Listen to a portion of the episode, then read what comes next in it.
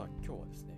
昨日の配信に続き2回目ということでやっていきたいと思います。ちなみに昨日の配信で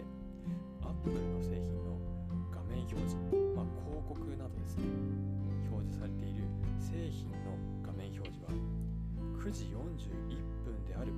というお話をしました、まあ、これはざっくりお話をすると Apple のプレゼンがですね9時にスタートして商品紹介をする9時40分頃になることを逆算して9時41分に設定しているというものが理由でした。詳細に関しては概要欄に昨日の配信のリンクを掲載しておきますので気になったあなたはぜひご覧ください。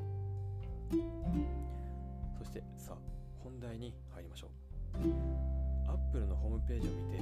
いただくと分かると思うんですが実はですね Apple Watch の時刻だけ9時41分ではないんです。これが昨日お話ししたホームページで見るおかしな点でした。ちなみに Apple Watch に表示されている時刻は10時9分30秒なのです。なぜ Apple Watch の時刻がこの時刻なのか。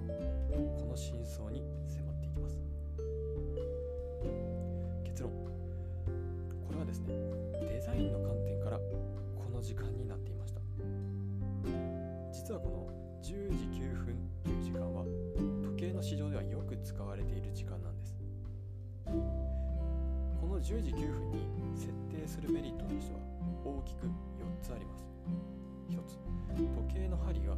重ならないこと。2つ対称性が好まれること。3つ目メーカーのロゴがどさまざまな文字盤とも重ならないこと。この4つのメリットがありました。ですがここで細かい疑問が浮かびます。Apple Watch は10時9分ではなくて10時9分30秒を指しています。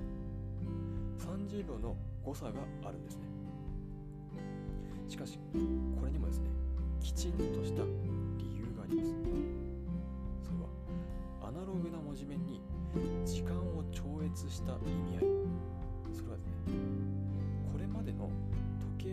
計市場よりも先を行った先を行くというイメージを含ませるという意味を持たせる狙いがあったんです。では最後に今日のエンタメまと。広告で見る Apple Watch の時間が10時9分30秒に設定されている理由は左右対称で綺麗な綺麗な文字盤などを考慮したデザイン性そしてこ